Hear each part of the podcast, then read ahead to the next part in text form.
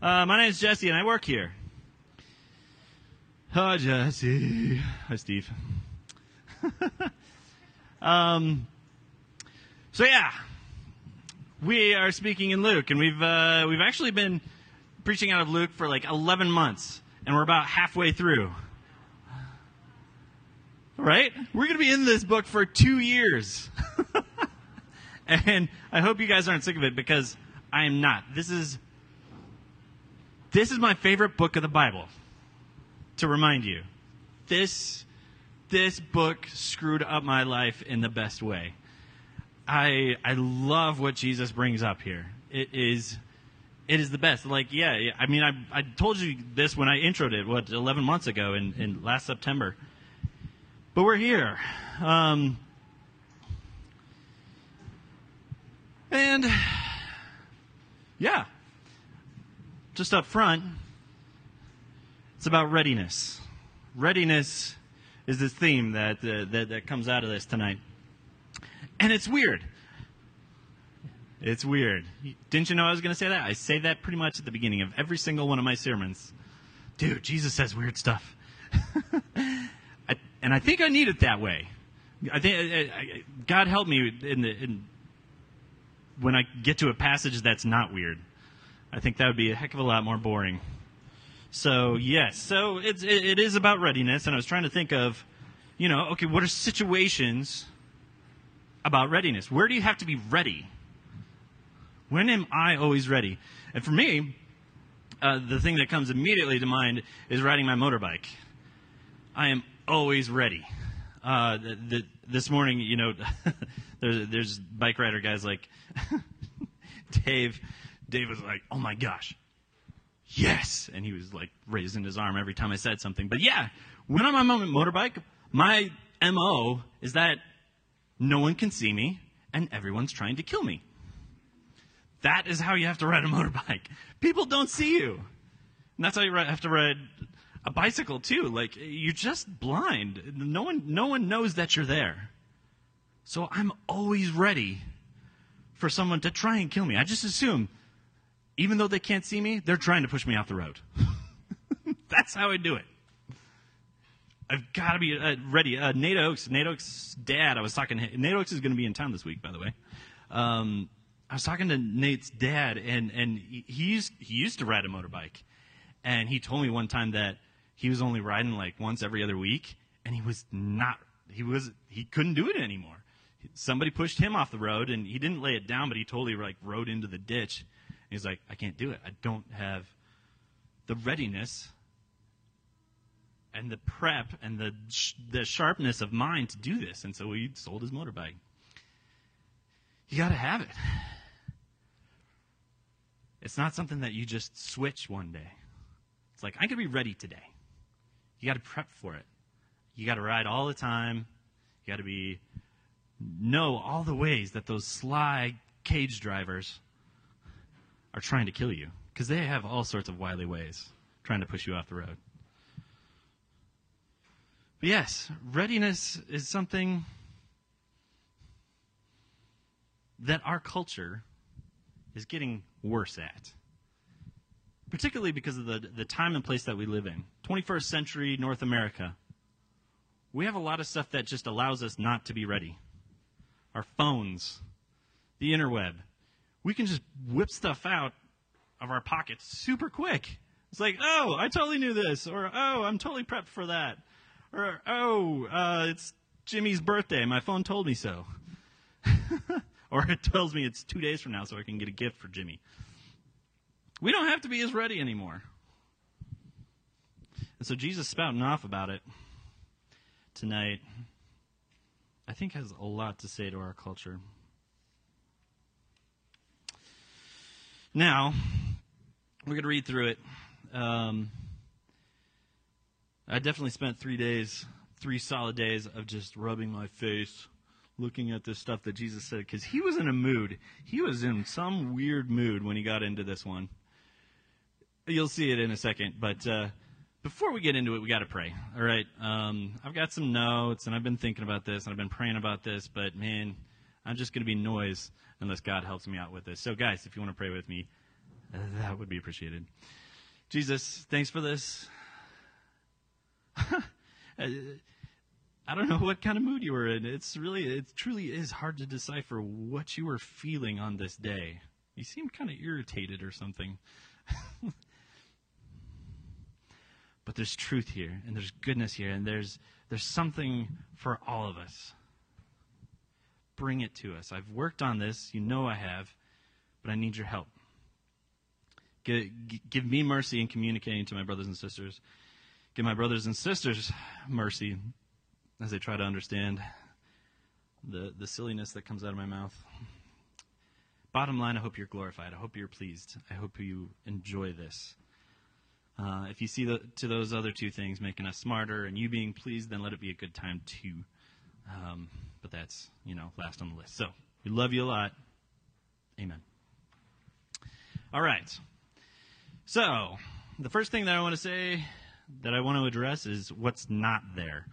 Uh, last week, Adam preached, and before that, uh, Christy preached. And the, at the beginning of Adam's sermon, or at the at beginning of Adam's passage, there was, therefore.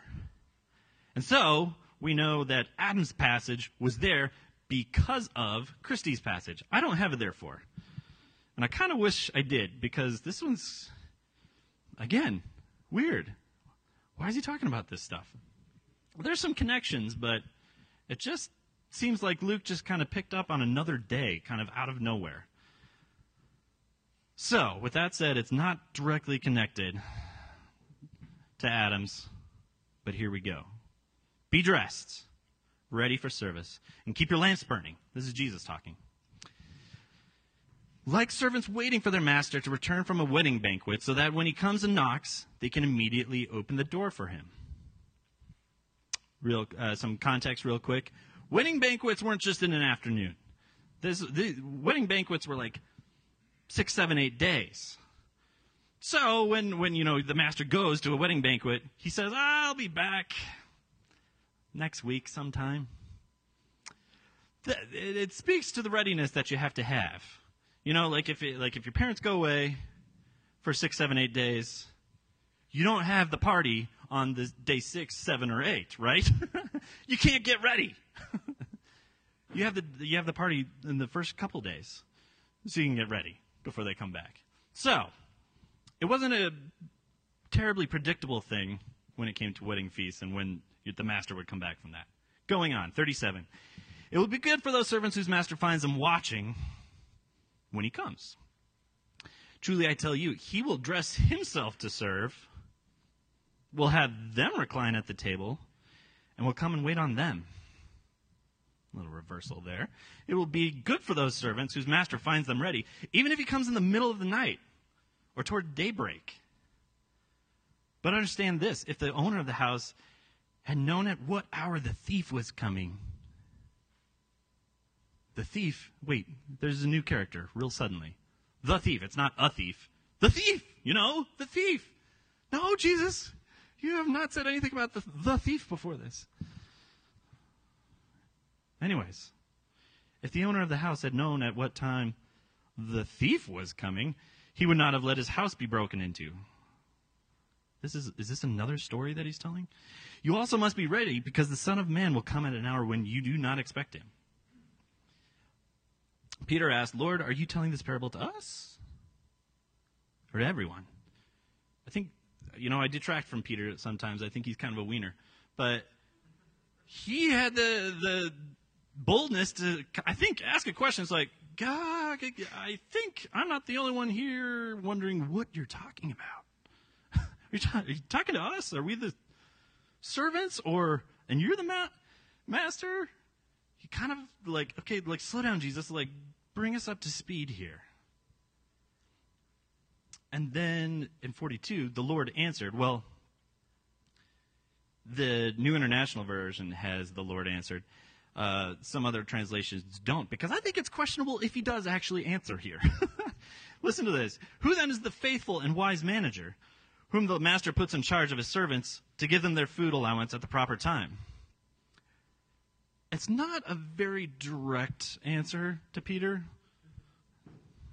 to say the least. it's like, so you know, this is one of Jesus' cliches. People ask him questions, he answers with a question. Right? It's a, you know, it's a psychological trick and it makes sense. It, I mean, I try to do the same thing, you know, like it's way better if we get it, you know, so if you ask me a question, Jesse, you know, who's supposed to be doing cleanup tonight? I was like, well, who is supposed to be doing cleanup tonight? Then you guys get to discover yourselves and you understand it so much more if you come up with the answer to the question instead of me, right? it's clever. Good job, Jesus. I try to I try to use it myself sometimes. But sometimes, like in this case, you're like, I wish you'd just tell us the answer this time. it's not completely clear. I mean, can you imagine? Imagine Jesus and his 12 disciples going to the Breakfast King, right? Mississippi and Santa Fe, total Flo waitresses. And Flo comes up to the table with Jesus and company. He's like, All right, hon, what do you have? Woman, what do I have? What does the Son of Man have? And then Thomas like puts the menu down and he'll have the omelet. God. it's got to get annoying, right? It's like, Jesus, just answer the lady. Just tell her what you want off the menu. it's just, whenever you ask him a question, he, he always answers with a question. You're like, oh, man. All right, I'm tired today, Jesus. Throw me a bone. But he does it. Who then is the faithful and wise manager? This is verse 42, whom the master puts in charge of his servants to give them their food allowance at the proper time. It's sort of rhetorical. Anyway, let's, let's keep going. I, we'll get to it. 43. It will be good for the servant whom the master finds doing so when he returns. Truly, I tell you, he will put him in charge of all his possessions. Oh, well, that was easy. Just one wedding banquet and you're in charge of everything. Just do it right. But suppose the servant says to himself, My master is taking a long time in coming. And he then begins to beat the other servants, both men and women, and to eat and drink and get drunk. Whoa! That, this, that was quick. This is this is going somewhere. This is this is happening kind of fast. The master of that servant will come on a day when he does not expect him, and at an hour he is not aware of. He will cut him into little pieces and assign him a place with the unbelievers.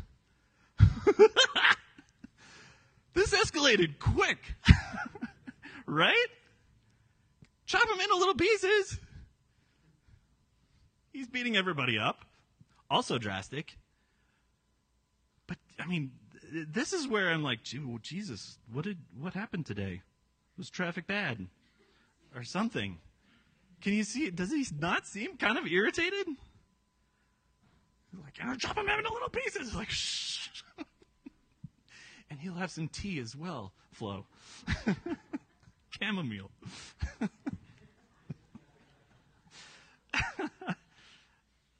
Uh, this seems drastic to me. I don't know. I mean, it's again, it escalated quickly, and I think too quickly. It, but I don't know. I guess that's just adds to the infinitely long list of that's titled "Differences Between Jesus and Jesse." So I guess I, Jesus thought that was appropriate. So okay.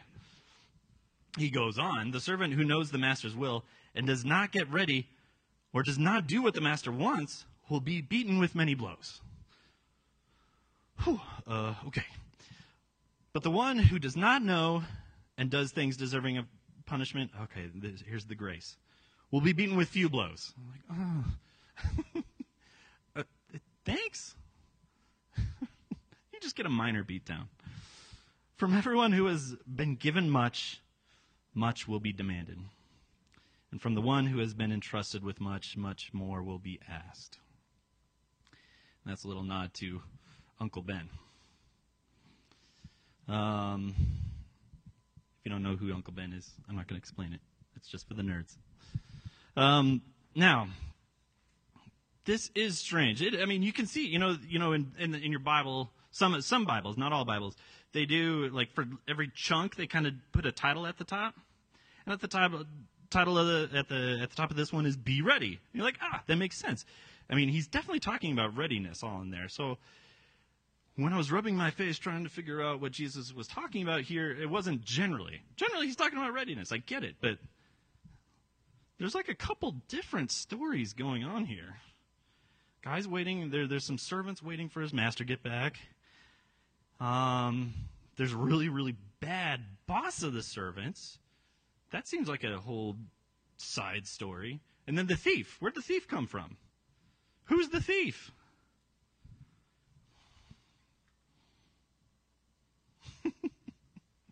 I love this passage.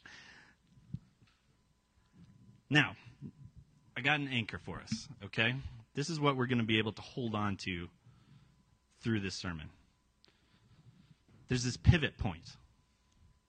There's this pivot that happens. And this is, seems to be the crux where stuff starts going down. The pivot point is when people don't think the master's coming back. It happens for everybody. In, uh, in verse 40, you also must be ready. Because the son, the, the Son of Man will come at an hour when you do not expect him. If I was listening to this, like, at the time, and even now when I listen to it, I'm frustrated. 40 basically says, You're set up to fail. You got to be ready because you're totally not going to be ready. right? Is that not what it says? You also must be ready because the Son of Man will come at an hour when you do not expect him. I think it's a little bit of a stretch to make this like complete doctrine or dogma that this will happen in your life. But at the same time, I think it's a safe bet. Jesus is going to show up. Jesus is going to ask something of you, and you're going to be not ready for it. It happens. It, it, it happens for all of us, I think. Now, just kind of as an explanation here, uh, he, he, I got a cool word for y'all.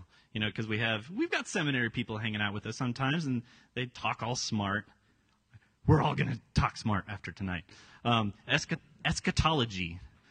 Yeah, ooh, right? Yeah, eschatology. It's fun to say. Eschato- eschatology. Eschatological.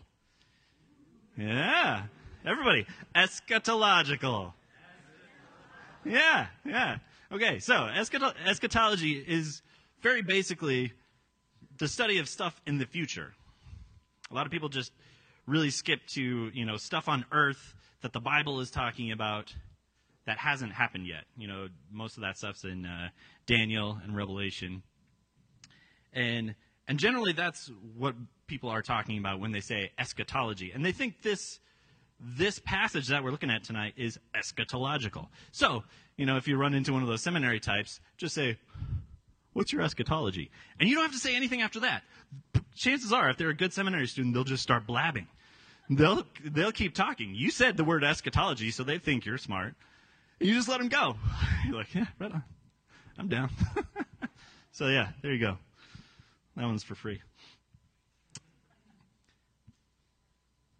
Now, yeah, people oftentimes are talking about pro- prophetic stuff, but at the like at its most basic, eschatology does mean just stuff that hasn't happened yet. And I think this is safe to say this is stuff that hasn't happened yet. What Jesus is going to do in your life in the future, are you ready for it? Are you ready for what Jesus might put in front of you?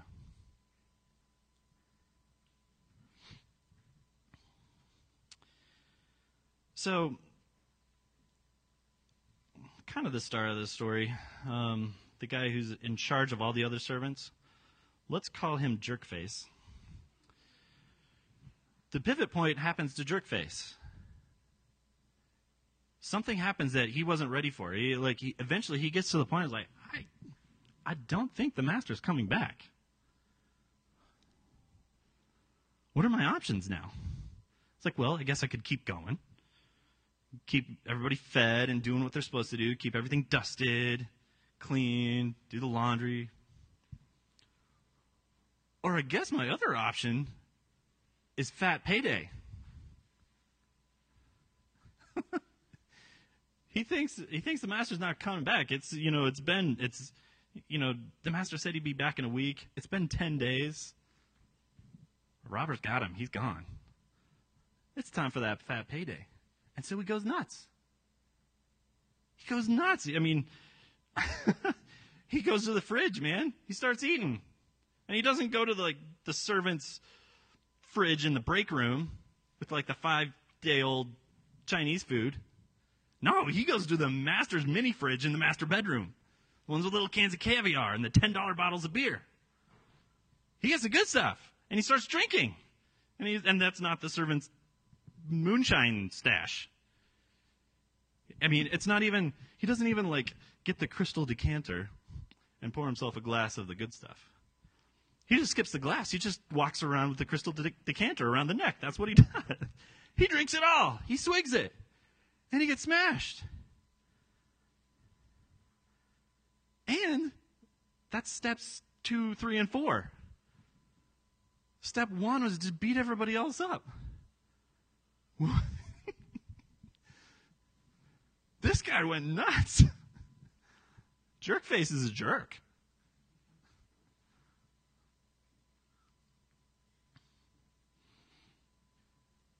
But it happens to the good servant too. Let's call him Nice Face.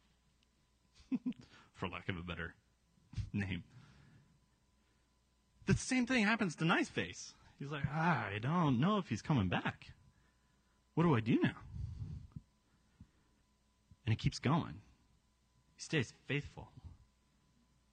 Nice Face stays faithful. And what happens to him? Jesus, the master, sorry, let's stay in character. The master gets back. And what happens to Nice Face? the master sits him down. And the master gets ready to wait on him. Not just give him the pay due to him, it's sweet. Not just some predetermined favor, he waits on nice face. And you, you'd have to guess that Jesus is pretty good at this. breaking character now. Jesus. We're calling Jesus the master. You gotta you gotta guess that he's good at being a waiter. You know, it's gonna be a, there's gonna be like times at this wonderful restaurant that you order what you want. And God says, "Yeah, okay, man, you've been faithful to me. Thank you. Here you go." But there's also it's one of those restaurants where you say, "Waiter, you know me. Bring me something I'll like." and he brings you something you like that you didn't even know existed one of those restaurants. Guys, this is what's being illustrated here is faithfulness. Faithfulness. We're not good at faithfulness. My generation. Your gener- the generations represented here, generally we haven't been very good at faithfulness. Faithfulness means sticking with something, believing in something, even though you can't see it. We don't do the best with that. The culture we live in, North America of the 21st century, we got stuff available. We, if we need something, we get it. And if we don't like something, we drop it.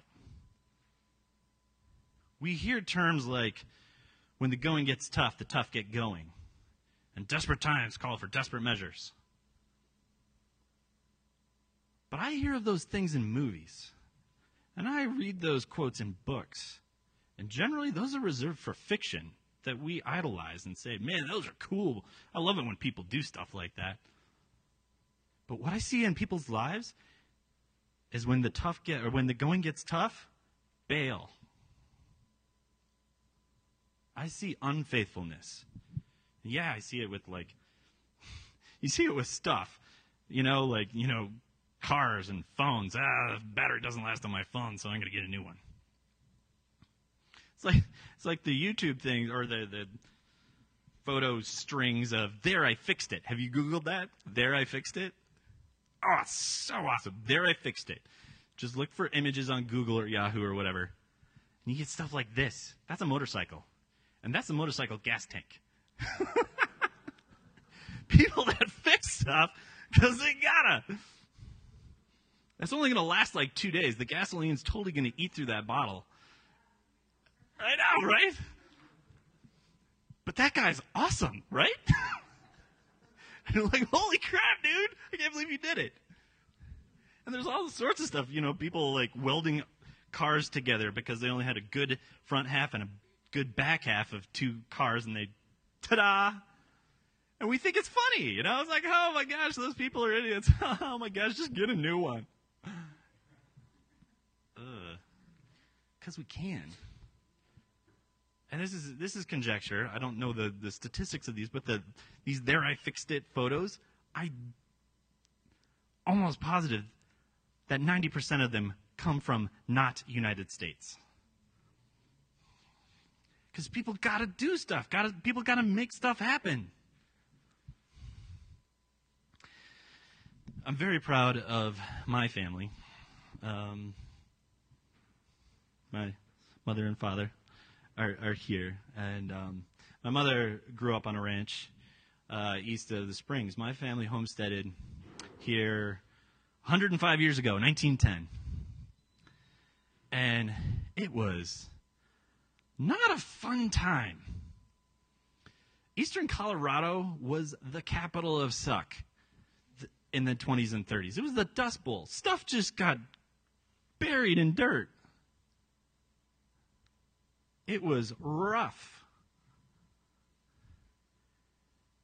Go to the, you know, I can go to, my, my brother and I loved going to the ranch. And I think my kids were interrupting my sermon. That's funny.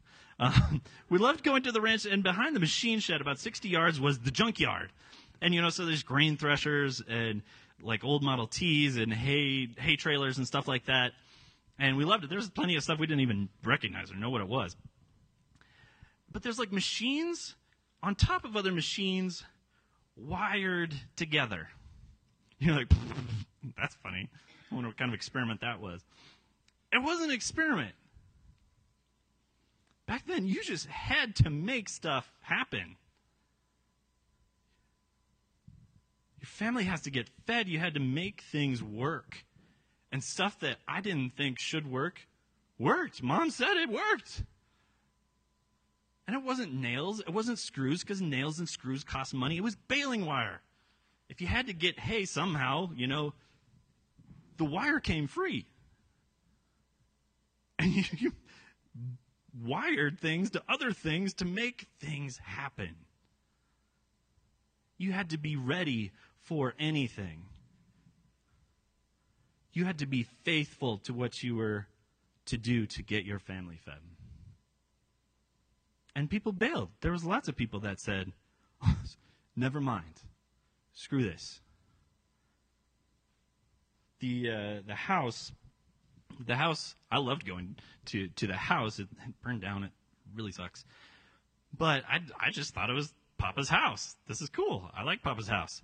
But like now that mom, my mom explained it to me, that all the the roofs were at different levels. You're like, that's weird what happened? People would leave, just abandon their, their, their plots, and go. And my great grandfather's like, dude, free house. and so he'd go over with a sled and two donkeys, put the house on the sled, drag the house back to his house, and wire them together. Is that badass or what? That's so cool. And he did it three times.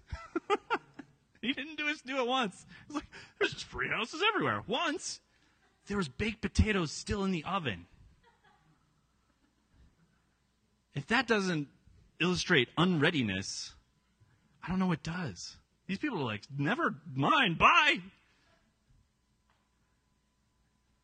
And my great grandfather was ready. He's like, another house. Got a man cave.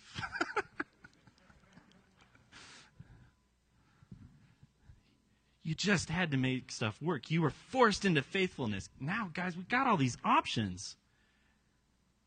And we suck at faithfulness. We'll say it about cars and we'll say it about phones. But, guys, I see it about friends. I see it about spouses. I see it about churches. See it about jobs. This one's hard. I'll get another one. This friend is difficult. I'll get another one. Tonight was really difficult with my spouse. I'll get another one. Guys, we have to be more committed than our culture is allowing us to be. Our culture makes it so easy to just bail. We'll reserve faithfulness for the fiction.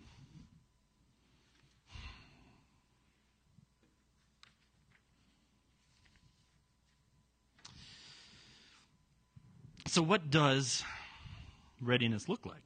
We're like, okay, Jesse, be less of a jerk. How do I be less of a jerk? Well, it says, very first verse, 35, be dressed, ready for service.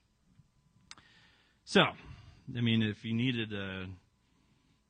Sometimes people are like, well, show me the verse that says blank.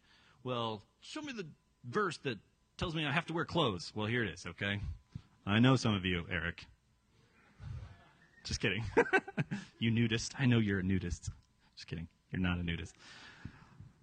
Yes, you have to wear clothes, but that's not the point.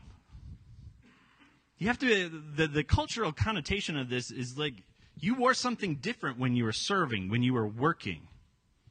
You had to be ready and able to do stuff. For us, not everybody is ready to do stuff. We fill our schedules or, you know, we don't set aside some of our money and or whatever, so we can't help people out. So we can't say yes to Jesus in some moment where he's like, This is something cool I'm doing. You want to join in? You're like, I can't. I scheduled this thing. You guys got to be ready for this stuff by being available. Jess and I do premarital counseling, and this is just a new thing that we've added this new assignment. And it's not easy. Basically, you have to serve. You have to do something while you're getting ready to get married. And you think, well, yeah, that's no big deal. For a mar- for an engaged couple in the two months before they're getting married, it totally is. It's a big pain in the butt. They like all they're thinking about is wedding plans and honeymoon and new apartment and all this stuff. And so we're making it. It's not an easy assignment for them. You got to say no. We have to carve out time to serve and still participate and contribute to our community. Because so often what happens is people get in that mode of like, us, us, us, us, us, us, us, married, that they got a pretty good habit of us, us, us, us, us. I mean, for so many people, like, I, it, what it looks like is the only reason they were being social was to get a spouse. It's like, oh, I got one.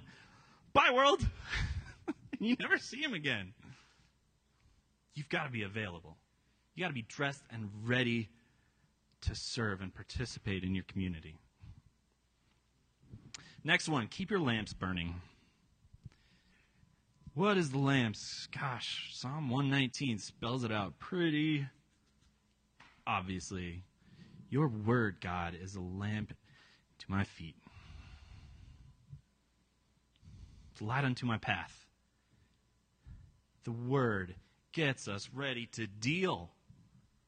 Guys, I, I really believe that all of us as brothers and sisters, sons and daughters of Jesus Christ, theologically speaking, brothers and sisters of Jesus Christ and sons and daughters of the Father. But, anyways, I think we feel this need for truth in our life. Capital T, truth. What is going on in this world? We have that itch that's got to be scratched. We need truth. We need to get that box checked. And I know this for a fact, and I'm sure it's happening more than just the people I'm asking. People are getting their boxes checked with just this sermon this week. It's not enough. Guys, that's a pretty watery check for your box. Read your Bibles, brothers and sisters. It's not a firework, it's a lamp. It's not going to explode on your life every day, but do it. Some days it will be a firework. You're like, holy crap, I, what is this? I've read this before, but I swear I, j- I haven't read this before. When did Jesus bring this up? Some days it's like that. But more often than not, it's going to be, all right, I did it. God, I don't know what you're doing with that, but uh, I guess show me. It's not always sexy. It's not always a firework. Guys, this keeps us ready.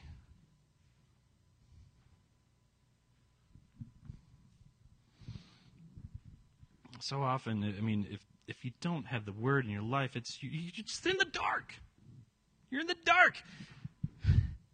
You can't be ready if you're in the dark. I mean, like if Jesus does something, mean, it's going to scare the crap out of you. You're not going to be ready for it. Jesus Christ, what the crap is that? And then Jesus Christ says, Well, there's this thing. I thought you would be interested. It's like, Well, dude, don't scare me like that. Well, then read your Bible. Get ready, man.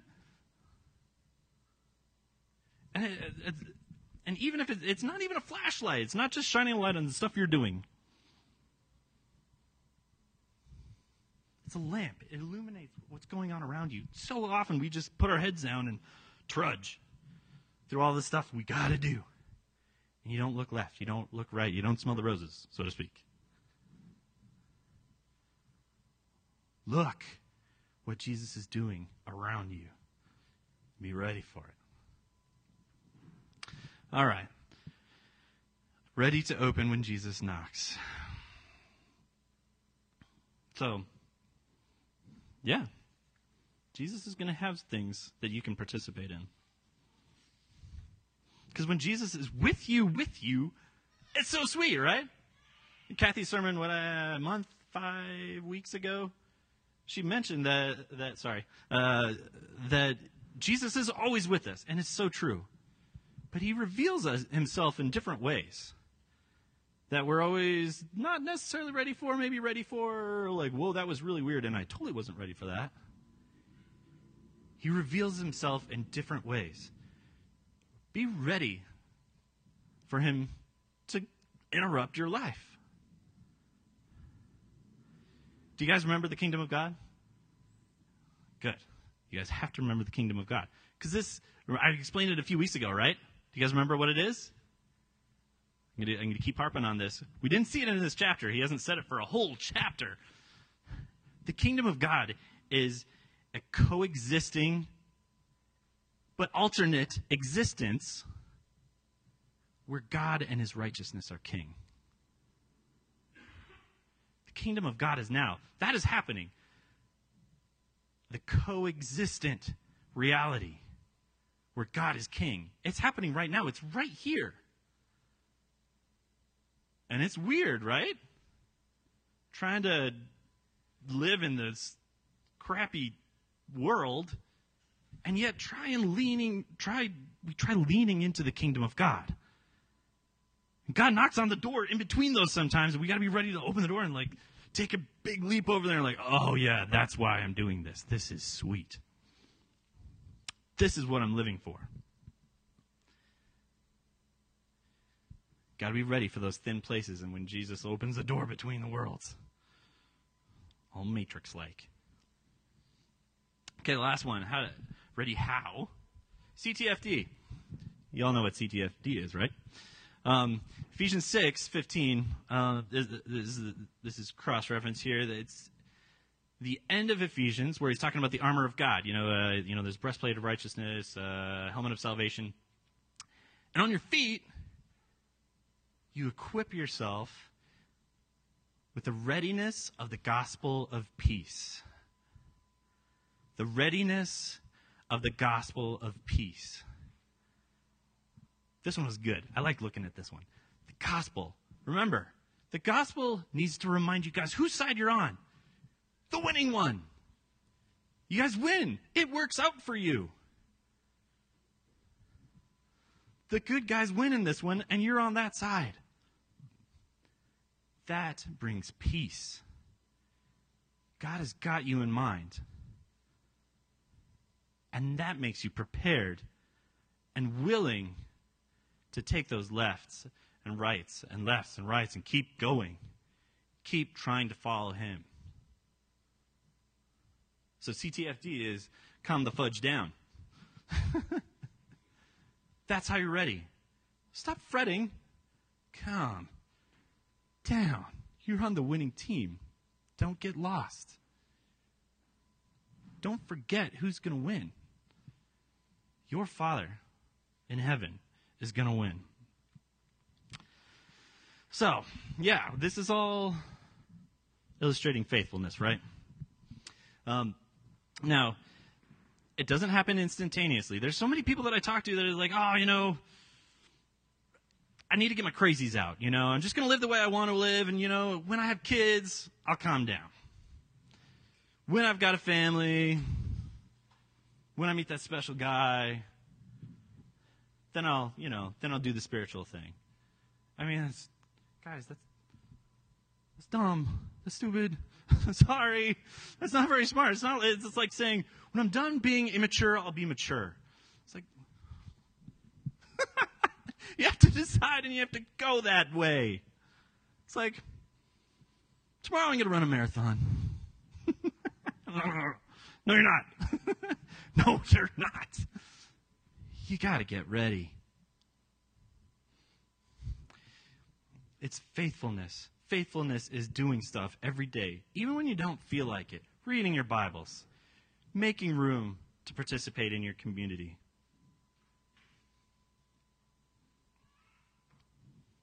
Because what's going to happen? That pivot point. I think you should bank on God surprising you. As much as He tells us to be ready, He says we're not going to be ready at some point. I got an extreme uh, illustration for this bombing abortion clinics. Uh, bombing abortion clinics. Right? I mean, I think we can get all, all get on the same page. That's dumb, right? Don't bomb abortion clinics. Clinic, but look at it from their perspective. There's people that have been outside of abortion clinics every day for a while.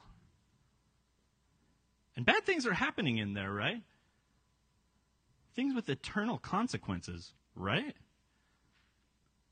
Ow. And so they see every day some people coming out of that abortion clinic, and they see people coming out of that abortion clinic every day for months, for years, and they start that that pivot point comes to them, and they're like, I guess God doesn't care about justice here. I guess I have to take justice into my own hands. So that's kind of their perspective. But then, you know, we think, you know, but that's still awful. And we know how to counsel them, right? It's like, oh man, justice isn't yours to dole out, man. Whoa. God's in control, he, not you. Hold on, man. Just keep going. Keep doing the good that you're trying to do. Love people. That counsel, guys, is what you got to remember when it happens to you. Remember that counsel when it gets a little closer to home. God must care about justice in every place but my job. So I guess I'm going to worry about justice in my job. I'm going to make some stuff happen, man. Screw that place. I guess forgot. I guess God forgot that I was saving my chastity for my spouse, my, my future spouse. So I guess I'm going to work on it. I'm going to get my needs met. I I've been putting up with scum and their lazy inactive leadership.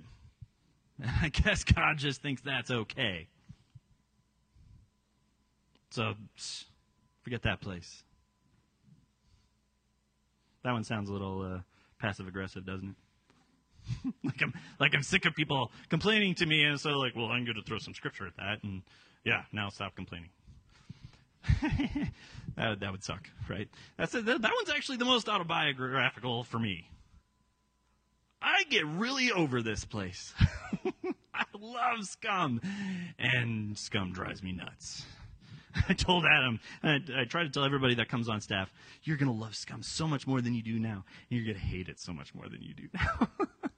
I mean, you're like, oh man, why did we do that? We can do it better. Why aren't we doing this? This can be done. And we complain and we like, oh, grit our teeth. Man, guys, there are two very significant times I almost quit. I'm like, oh man, forget it, God. Those guys. Peace.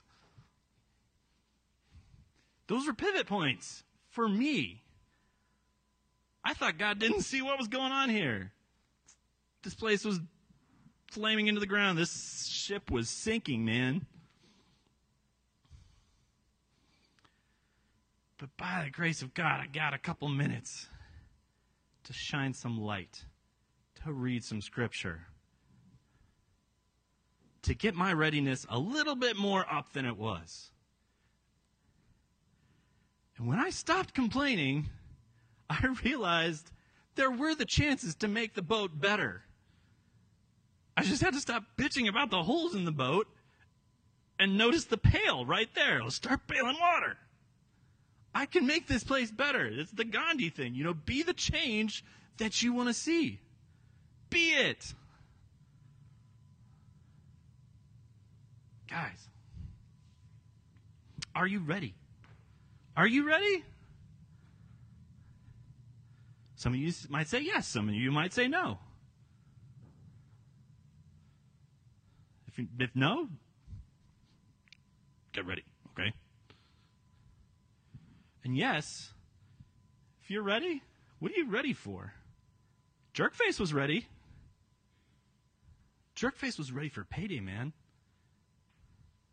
Are you ready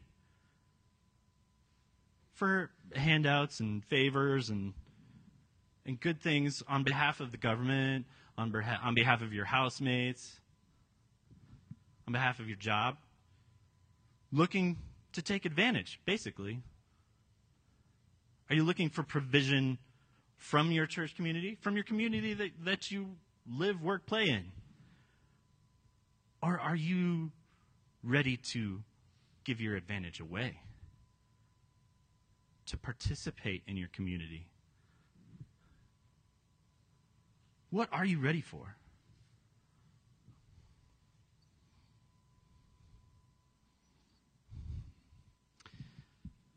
this sermon has, has kicked my butt, guys, and I, I hope it, I hope it kicks yours in a nice way. But uh, think about it. What are you ready for? I love you guys. Thanks for listening.